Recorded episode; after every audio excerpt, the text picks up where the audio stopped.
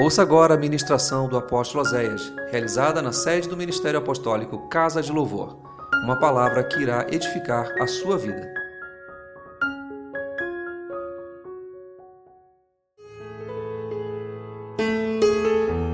Tua Bíblia nesta noite no livro de Salmos, capítulo de número 42, versículo de número 5. Salmos de número 42, versículo 5. Quem achou, diga amém. Por que estás abatida, ó minha alma? Por que te perturbas dentro de mim? Espera em Deus, pois ainda o louvarei. A Ele, meu auxílio e Deus meu. Essa tradução que está ali diz assim: Por que estás abatida, ó minha alma? E por que te perturbas dentro de mim? Espera em Deus, pois ainda o louvarei pela salvação que há na Sua presença. Espírito de Deus, nesta noite nós rogamos a Tua graça, a Tua presença, a Tua misericórdia. Nós rogamos o Teu Espírito Santo que és o autor da palavra, que ele possa nos ministrar, que eu esteja atrás da tua cruz diminuto e tu cresças, e que nesta noite nos venha uma palavra de vida, uma palavra de cura, uma palavra de restauração, de restituição. Espírito Santo de Deus, eu te rogo, pelo poder que há no teu nome, ó Deus, que nesta noite cadeias sejam rompidas, que nesta noite a palavra nos traga cura, restauração e vida direta do trono de Deus. Em nome de Jesus, ministra-nos, Pai. Fala conosco. É o que nós te rogamos, no teu poderoso nome, Jesus. Amém e amém. Glória a Deus. Você pode sentar. Amados, nessa noite eu quero dividir uma palavra com você que o Espírito Santo tem incomodado o meu coração sobre o abatimento que às vezes há na nossa alma, sobre o tempo que nós passamos abatidos, o tempo que nós passamos da nossa vida desanimados, sem forças. É interessante que às vezes nós confundimos o cansaço físico com desânimo. Às vezes nós confundimos o nosso cansaço da batalha do dia a dia, do trabalho, das coisas. Nós achamos que nós estamos só cansados. Mas o cansaço físico é uma coisa, o cansaço emocional é outra. Davi era um homem de batalhas, Davi era um homem de pegadas, Davi estava sempre guerreando, batalhando, exército, morte, guerra, dia e noite, ele vivia isso, respirava isso, era um homem preparado para isso, mas de repente, em Salmos 42, você vai encontrar Davi parando, se autoanalisando e dizendo: Ô Davi, por que, que tu está abatido, cara? Ele não disse assim, Davi, tu está cansadão, hein? Ele não disse, poxa, Davi, como você está cansado, hein? Trabalhando muito. Não. Pô, Davi, tu está cansado, cara? Quanta guerra, hein? Está na hora de tirar umas férias. Não. O problema de Davi não era físico. Davi reconhece que ele estava com um problema emocional. E ele diz: Ô Davi, ele fala, ó minha alma, né? Mas ele estava falando com ele mesmo. E ele diz: Ô Davi, por que, que você está assim, cara? Por que, que a tua alma se abateu? E aí ele faz uma segunda pergunta: Por que, que você está perturbado dentro de você? O abatimento, irmãos, é quando nós começamos a perder a fé. O abatimento é quando nós começamos a deixar de acreditar que vai acontecer uma grande mudança. O abatimento é quando o conformismo começa a chegar e dizer para nós o seguinte, cara, o teu quadro não vai mudar. É a situação que você está orando, que você está lutando, é a situação que você está batalhando, isso não vai mudar. E aí, esse abatimento, ele vai te apagando e vai te diminuindo. Pessoas abatidas, pessoas desanimadas, elas vão diminuindo, elas vão perdendo brilho, elas vão perdendo força, porque você não vê um desanimado gerando nada de bom. Você não vê um desanimado gerando algo grandioso.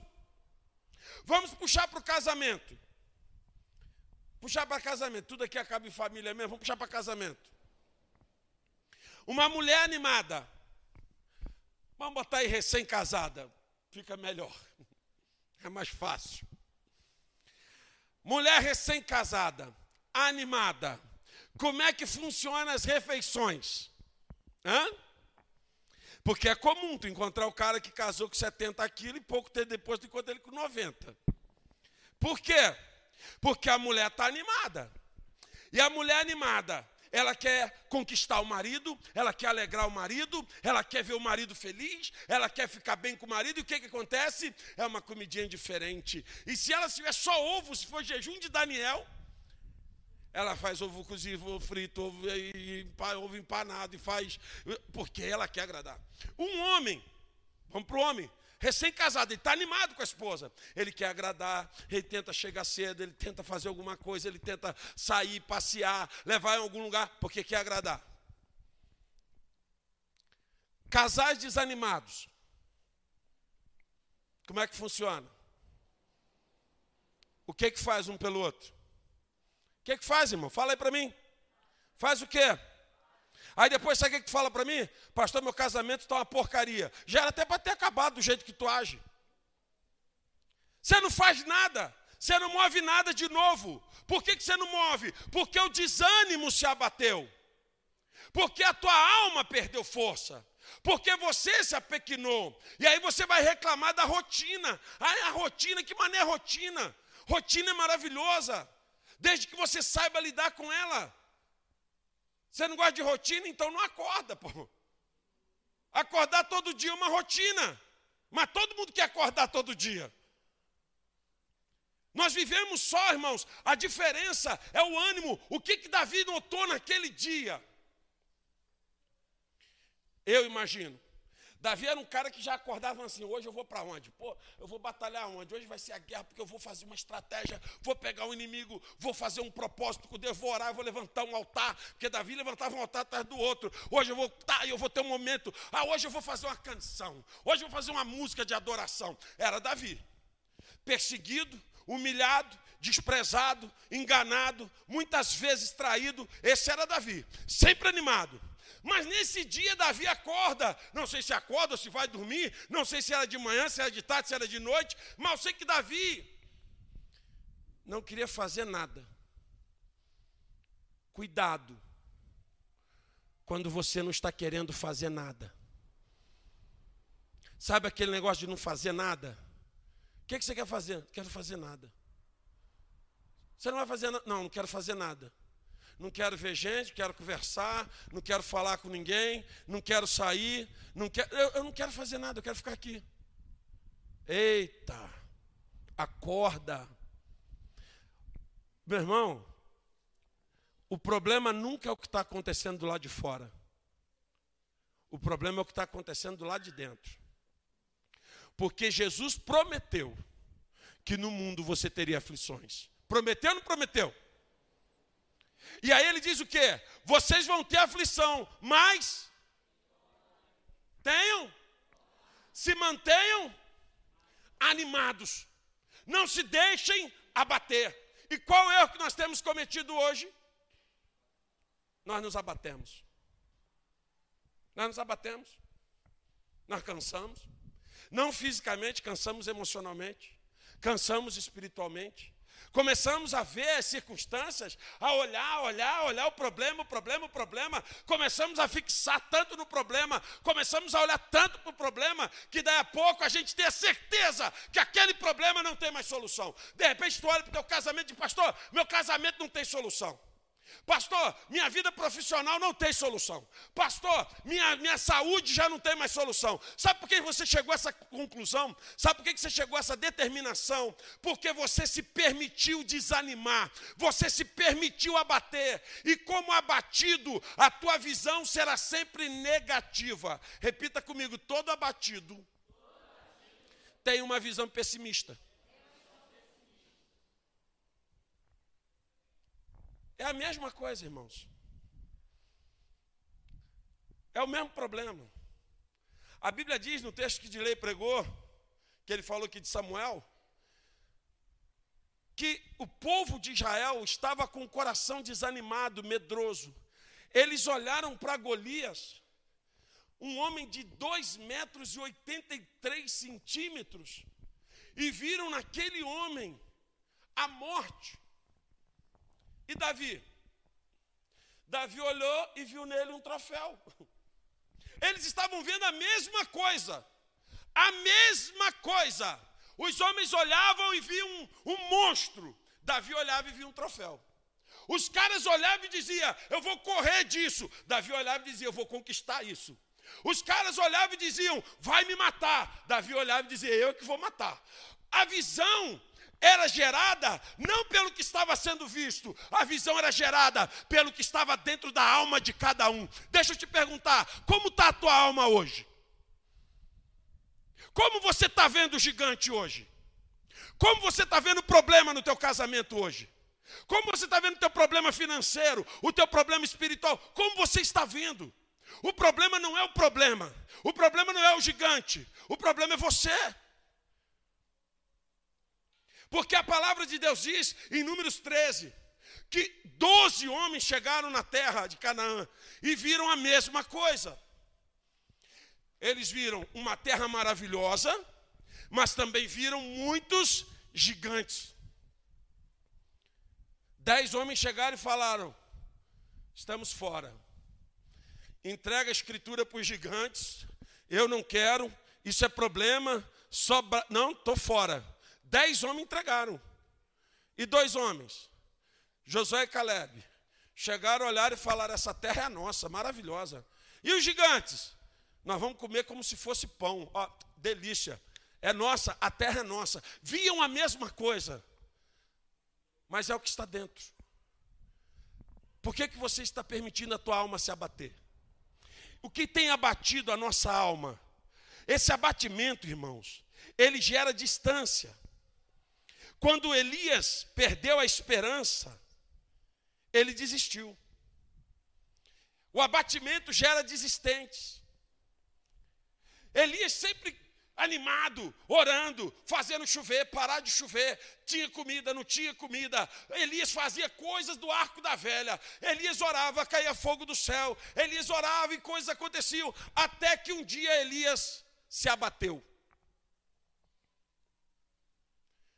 E Elias não se abateu por causa de Jezabel.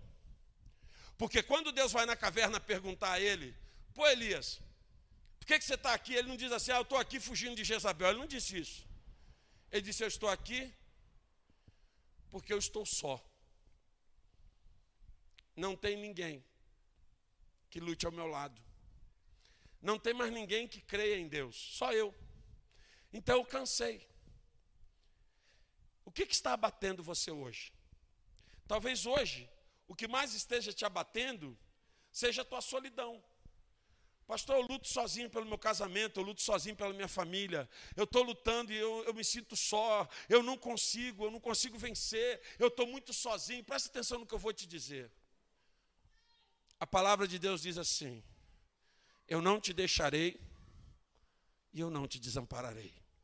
No livro de Isaías, Deus diz assim: ainda que a mãe esqueça o filho que está amamentando, todavia eu não me esquecerei de ti.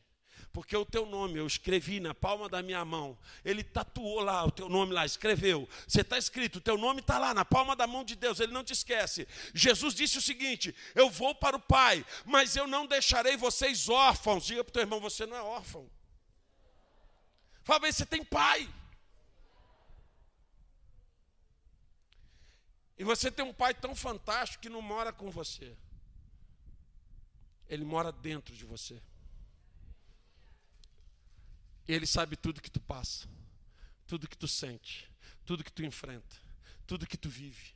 Às vezes a gente já, Deus está dentro, Ele sabe, e muitas vezes nós estamos nos tornando desistentes, porque a fé, ela está sendo abatida dia após dia, um esvaziamento espiritual.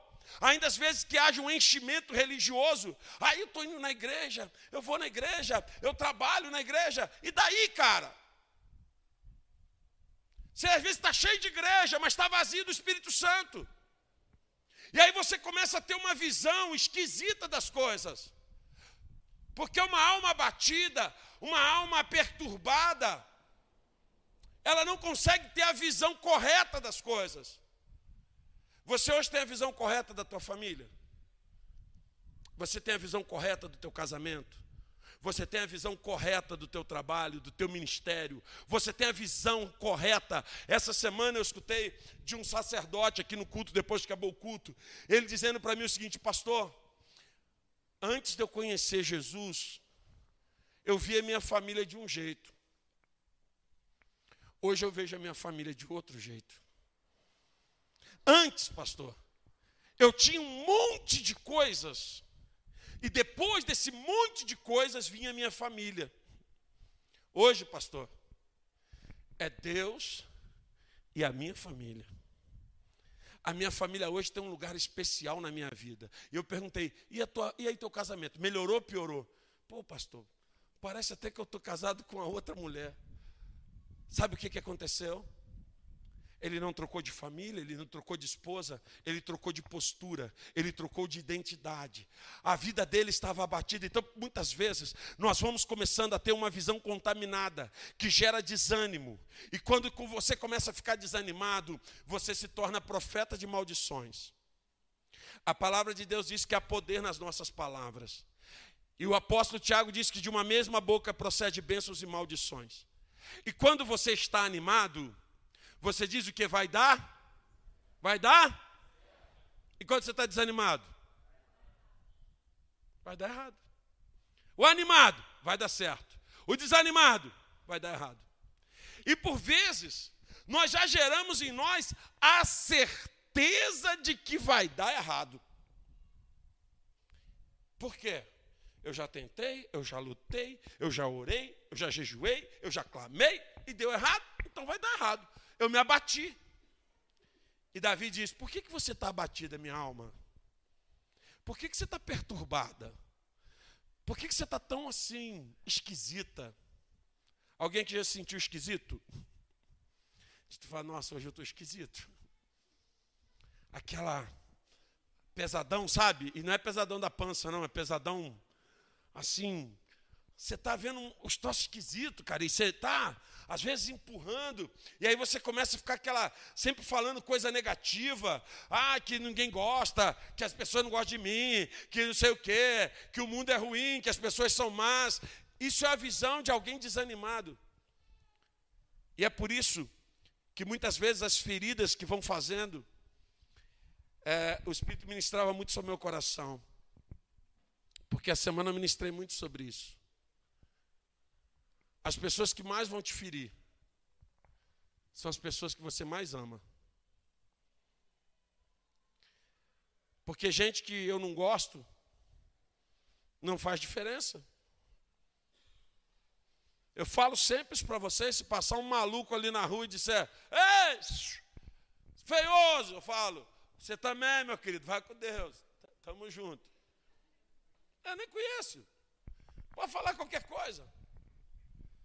Mas quando teu marido libera uma palavra que te magoa, quando teu pai, tua mãe te libera uma palavra que te magoa, quando a tua esposa te fere, quando um irmão te fere, o pastor te fere, quando uma pessoa que você ama te fere, essa ferida vai fundo, essa ferida fica na alma. E nós começamos, às vezes, a transportar as mágoas, aí nós vamos entrar a palavra de domingo, e a gente fala assim: ah, mas a pessoa não podia ter feito isso. A Bíblia diz, no livro de Mateus, que os inimigos seriam da onde? Aonde? Mateus 10, 36. A palavra de Deus diz que os inimigos seriam da própria casa.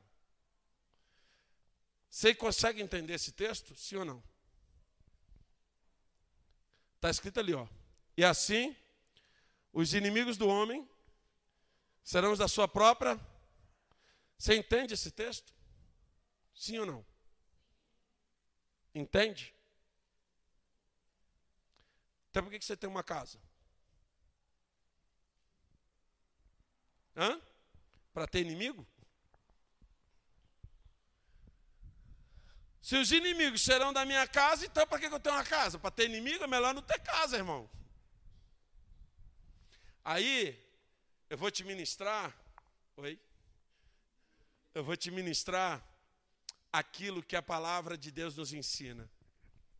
Inimigo é aquele que está contrário.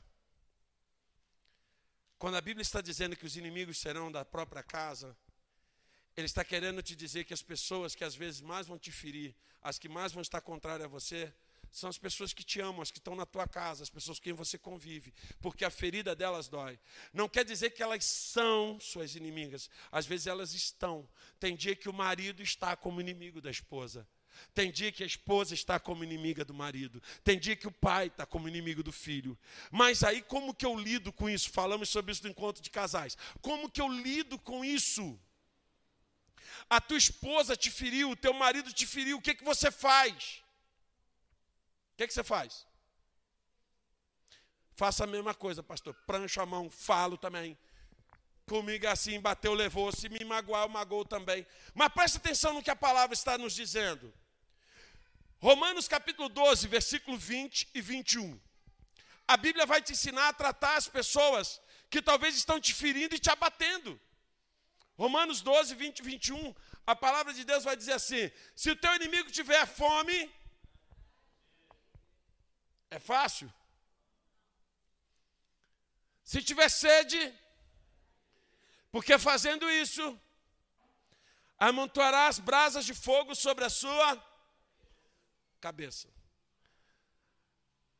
Às vezes eu vejo as pessoas assim, não, eu não aguento mais, eu estou desistindo, é, nós temos o testemunho da Jeane e do Pablo que eu guardo sempre na minha mente.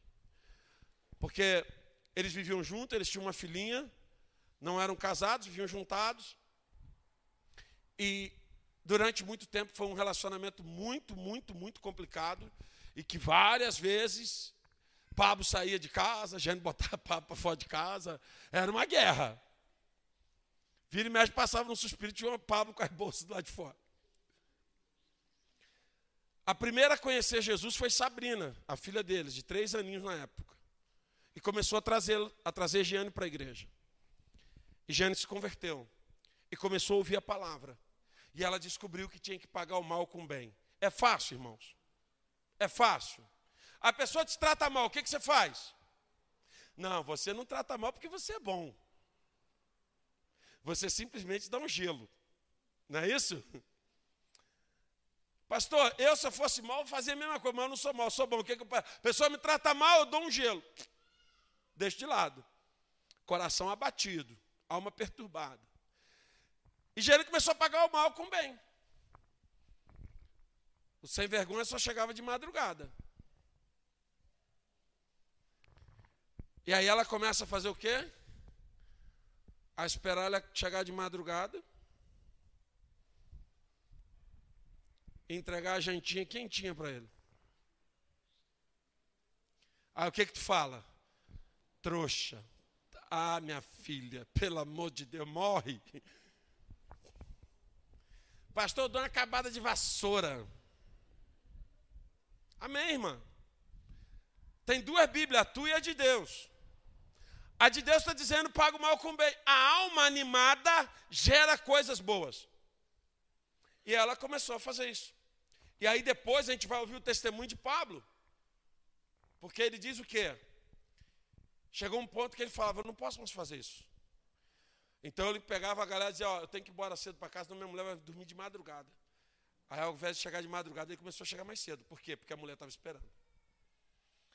E Deus começou a resolver questões da vida que ele tinha, promíscuo e tudo.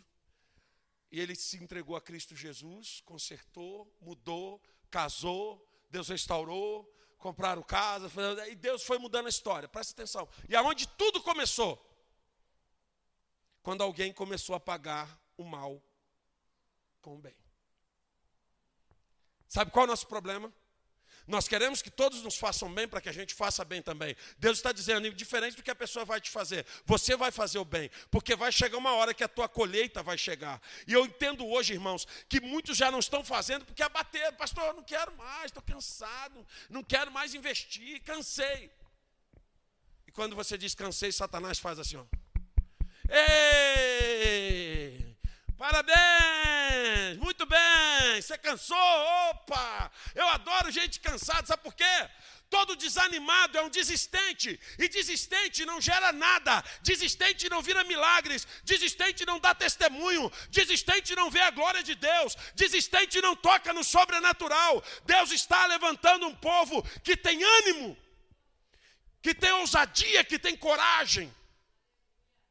O que vai mudar a tua história não é a mudança da outra pessoa. O que vai mudar a tua história é a mudança da tua alma. É quando você mudar dentro de você. Porque nós ficamos assim, Deus, muda fulana. Deus, muda fulano. Não, porque se fulano mudar, minha vida vai melhorar. Não vai melhorar nada. A tua vida melhora quando você muda. A tua vida melhora quando Deus entra na tua vida, porque o teu abatimento, ele vai destruir o teu futuro. O teu abatimento vai acabar com a tua história. Pessoas cansadas entregam presentes para os outros, entregam valores para os outros. Os homens de Israel, por estarem desanimados, entregaram Canaã na mão dos gigantes. Mas graças a Deus tinha dois animados e falaram: essa terra é nossa, não tem nada entregue. Eu quero que você abra a tua Bíblia em Isaías 60, versículo 1 que nós vamos para a parte final. Talvez você chegou aqui hoje meio desanimado, meio abatido ou abatido e meio. Leia esse texto comigo. Levanta-te e resplandece, porque é chegada a tua luz e é nascida sobre ti a glória do Senhor. Pega a tua mão e diga assim: Eu creio que chegou um tempo novo de Deus para a minha vida. E diga: Eu vou viver, em nome de Jesus. Você crê nisso? Dá um aplauso ao Senhor.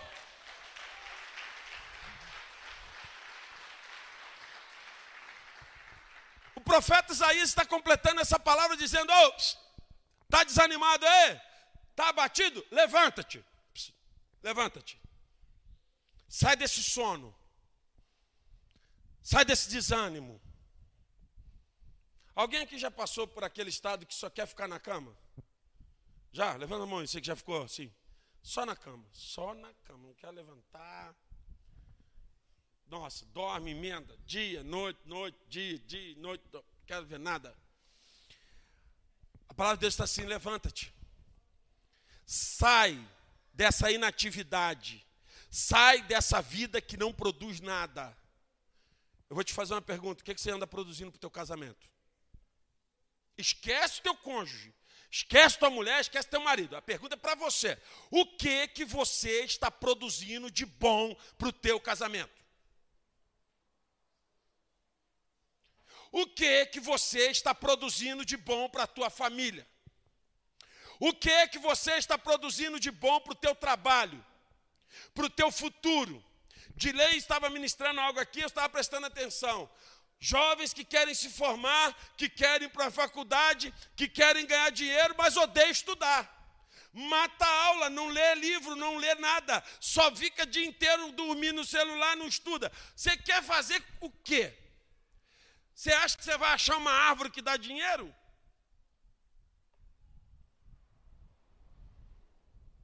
Aí você passa depois, encontra um filho de pobre, bem sucedido. Nós temos um exemplo aqui. Eu nasci e fui criado aqui, ó, naquele sítio onde é o celeiro. Ali onde é o celeiro, aqui mesmo, eu morava ali. Eu morava naquele sítio, na casinha de pau a pique.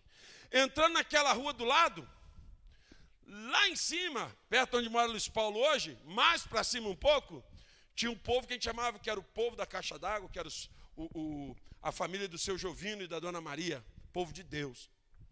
E tinha um cara que ele era diferente de todos os outros, chamado Marcelo. Aquele cara ele tinha um sonho, ser piloto de avião. E aquele cara estudava, estudava, estudava, estudava. Lembra dele, né, Marcelo? Estudava, cara. Nós estávamos jogando bola, a gente estava passeando, a gente estava se divertindo, a gente ia para a cachoeira. E Marcelo? Marcelo estava estudando. Nós estávamos fazendo o quê? A gente estava andando de moto, fazendo negócio. E Marcelo? Marcelo estava estudando. Chegava lá, Marcelo, aquelas pilhas de livro desse tamanho assim, ó. E nós? Nós estávamos passeando, se divertindo, brincando. E Marcelo? Estudando. Marcelo se tornou piloto, viveu o sonho dele, mas por alguns problemas não quis ficar. E hoje ele trabalha na Receita Federal. Muito bem empregado. Então talvez hoje a gente tenha que continuar trabalhando e agora daqui a pouco o Marcelo vai estar passeando.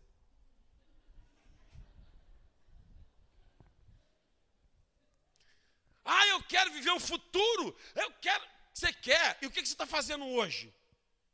O que você está fazendo pelo teu casamento? O que você está fazendo pela tua família? O que você está fazendo pelo teu futuro, pelo teu trabalho? Você quer fazer nada e no futuro ter tudo? Não vai acontecer. Tem que se animar, meu querido.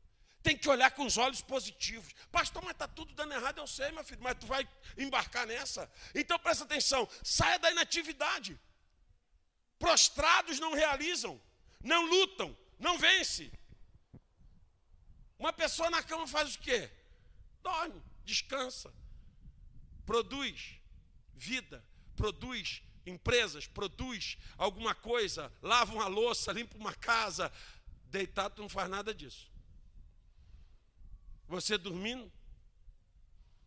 Não. E a palavra está dizendo: levanta-te.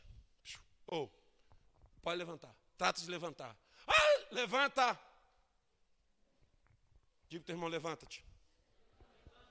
Fala para ele, é Deus que está mandando. Quer receber? Quem é que quer receber, diga glória a Deus. Então levanta-te. Ah, pastor, mas eu estou levantando, está nada. Um monte de desistente. Um monte de desanimado. Um monte de reclamão. Ah, aquelas coisas não dão certo, está tudo dando errado. Mas tem que dar errado, você só faz coisa errada. Você só, só fala de desânimo, só prega isso. Quer receber? Levanta-te. Em Mateus capítulo 9, Jesus chega para aleijado e diz: Levanta-te. Você vai encontrar em todos os textos da palavra, quando Deus ia falar com os seus filhos, ele dizia: Levanta-te. Ele chega e diz: Filho do homem, ponte de pé, e eu falarei contigo antes de Deus te mostrar alguma coisa, antes de Deus revelar alguma coisa, antes de Deus te entregar um milagre, antes de Deus mudar a tua história, Ele vai querer te ver de pé. Ele vai querer ver você brilhando, ele vai querer ver você com coragem, ele vai querer ver você animado. Deus não entrega nada dele para quem está. Oh, não, cara, não, não, porque o agir de Deus é pela fé. Deus age segundo a tua fé. E quando você tem fé, você se anima. Porque o apóstolo Paulo diz: Eu não ando pelo que eu vejo, eu ando pelo que eu creio. Porque, irmãos, tem dia que se eu for andar pelo que eu vejo, eu não saio nem de casa. Mas eu não ando pelo que eu vejo, eu ando pelo que eu creio. Eu sei que o meu redentor vive e que ele vai se levantar e vai abençoar. O grande plano do inimigo é abater, é fazer você ficar abatido, é te ver desanimado, é te ver desistindo ou desistente. Então não importa o que te abateu, não importa o que te jogou para o chão. A segunda ordem é: primeira é, levanta-te. Ou seja, toma uma atitude. Segunda, resplandece. Fala, teu irmão, chegou a hora de tu brilhar. Hum? É bom isso? Ah, pastor, eu sou tão tímido eu vou brilhar. Para essa lâmpada brilhar, ela precisa de quê? De energia. Se cortar a energia, sabe por que tem um monte de gente apagada? Me diz por quê? Diz. E qual é a nossa energia? o Espírito Santo de Deus. Ah, mas eu sou lâmpada, eu sei. Mas nós estamos igual aquelas lâmpadas de promoção. 200, 500 lâmpadas dentro de um caixote, nenhuma acesa. Nenhuma brilhando. Tu chega na loja, lâmpada na promoção, R$ 5,99. 200 lâmpadas dentro do caixote. Tudo apagado. A palavra de Deus diz: levanta-te e resplandece. Deus quer a sua igreja trazendo brilho, Deus quer você brilhando. E Deus, quando a pessoa. É engraçado, por que, esse dia eu estava brincando, pensando né, nas minhas loucuras emocionais. Por que, que Deus não fez os dentes da gente preto?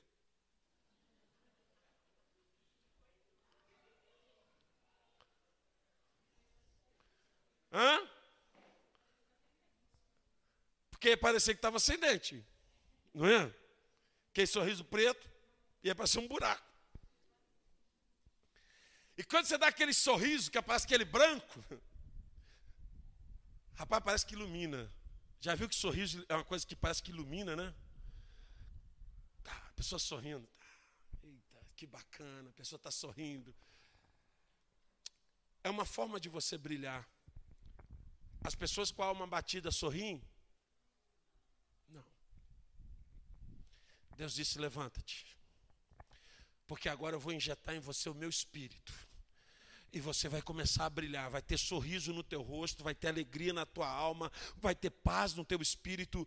A palavra de Deus está gerando para a igreja uma ordem, é a hora de vocês brilharem. O inimigo tenta de todas as formas cortar cortar a tua ligação com Deus, porque quando você corta a tua ligação com Deus, você perde o brilho da tua vida, você se torna apagado, você se torna neutro. Êxodo 34, 29 diz que o contato de Moisés com Deus fazia com que o seu rosto brilhasse. Meu Deus. Diz que quando ele desceu do monte, as pessoas não podiam olhar para ele, porque o rosto de Moisés estava brilhando, era uma luz maravilhosa, era uma presença gloriosa. A palavra de Deus diz: olha, quando ele desce, lá, no, lá na última frase assim: Moisés não sabia que a pele do seu rosto resplandecia, por haver Deus falado com ele. Preste atenção nisso, irmãos, o quanto isso é tremendo. Você acha que teu rosto hoje resplandece? Você acha que quem olha para o teu rosto hoje vê luz? Vê alegria? Quem olha para você hoje vê alegria? Vê, Aline? A Aline está igual comercial de paz de dente, está rindo o tempo inteiro. Às vezes as pessoas passam por nós, nós estamos assim, ó. Às vezes as pessoas passam pela gente e a gente está assim, ó. Às vezes passa por você e você está assim, ó.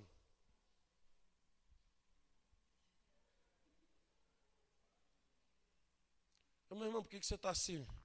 Não tem motivo para rir, não, pastor. Ah, não tem não? Hum. Aí você encontra com um servo de Deus, conectado na videira.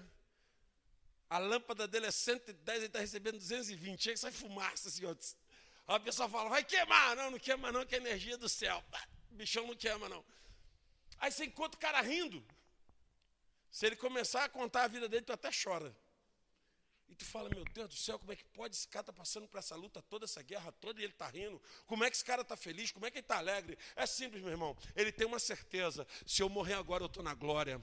Jesus habita em mim. Eu sei que esse problema vai passar e eu vou ter vitória. Essa guerra não vai durar para sempre. A presença de Jesus dentro da tua vida não permite você ficar abatido. A presença de Jesus na tua vida não te permite desistir. Eu, eu já contei isso aqui daquela irmã da igreja de Deus que eu não lembro o nome, acho que é Tereza irmã Teresa. Aquela mulher, rapaz, ela é fantástica. Essa mulher passou por um câncer. Ela foi para o Rio, para o Inca, estado terminal. As mulheres desciam daqui para ir visitá-la. Ah, está a irmã Tereza. Irmã Tereza, eu acho que. Irmã Tereza não vai.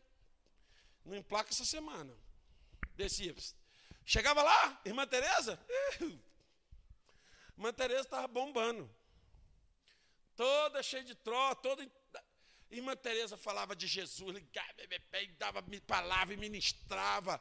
E sabe o que ela dizia para eles? Eu vou sair daqui. Depois eu olhava assim, né? Sabe aquele sentimento de dó? De, desse monte de crente incrédulo que nós somos às vezes? De, assim, no, lá no fundo da nossa incredulidade, pensa assim, tadinha, ela não deve saber da doença dela, né? Assim. As irmãs iam visitar a irmã Tereza, voltava tudo animada. A irmã Tereza viu testemunhos tremendos. Contei lá da história, da, da história do diretor. Ela gostava de tomar banho do avião de banho, e tinha que ser banho quente. Rio de Janeiro, verão, então o diretor lá, ela foi tomar banho, água gelada.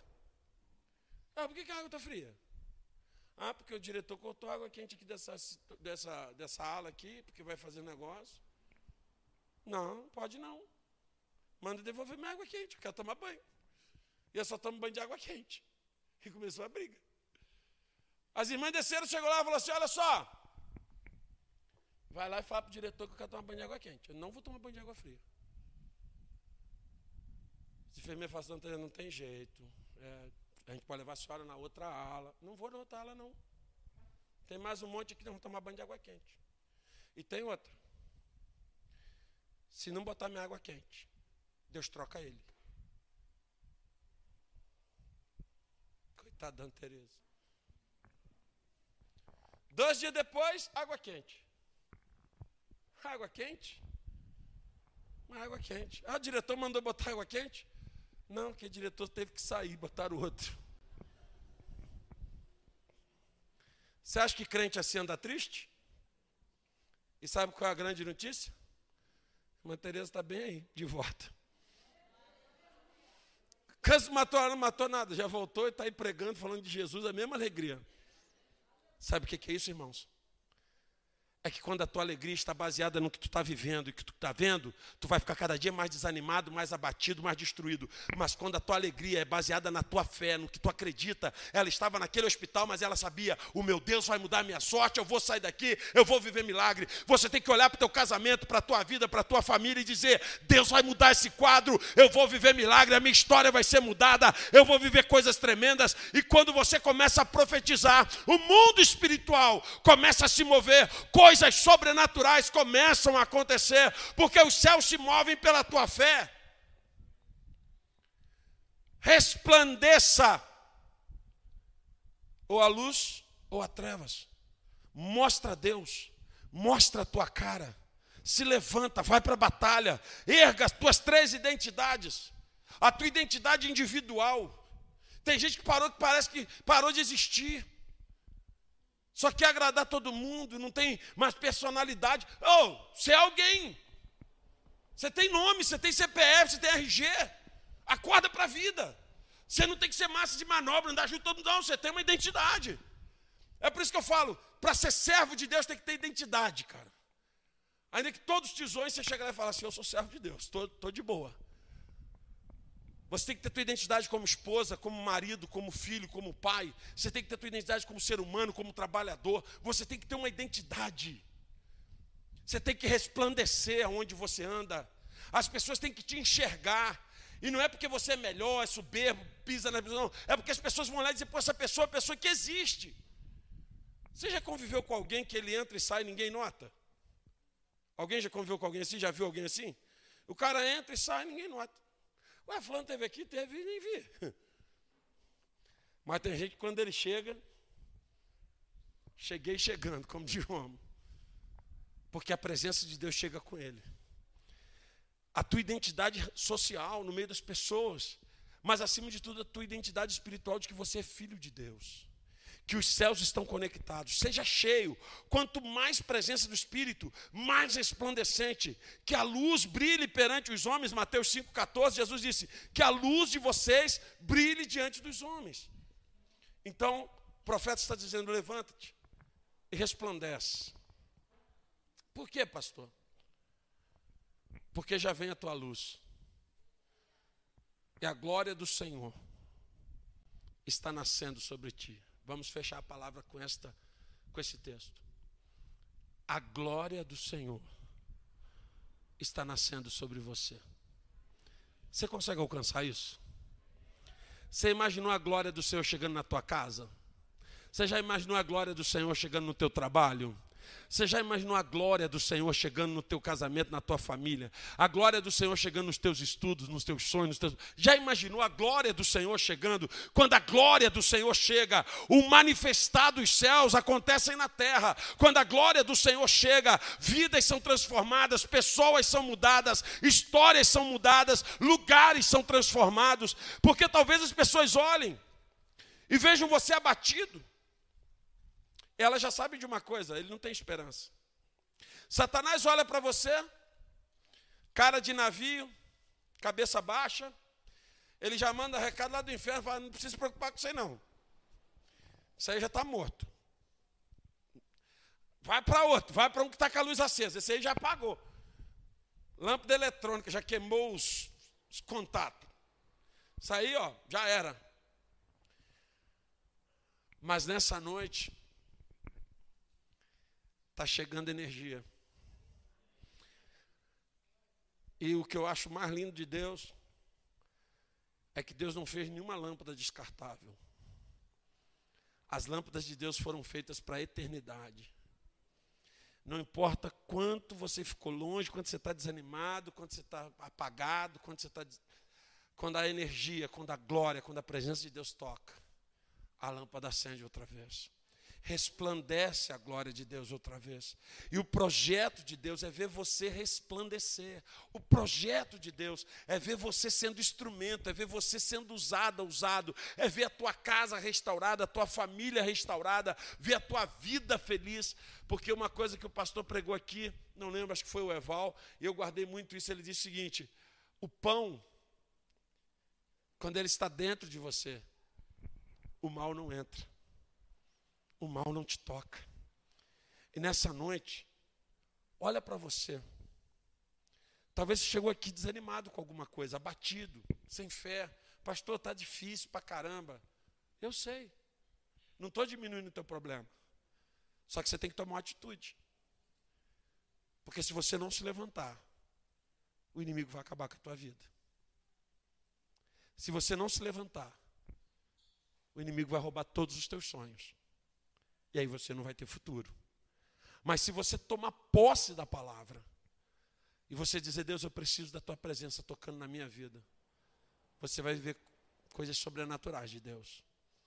O que o Espírito tem ministrado nos últimos meses, o que ele ministrou nesse congresso que nós tivemos, é de que está para acontecer coisas sobrenaturais. Nós já vimos acontecer um monte.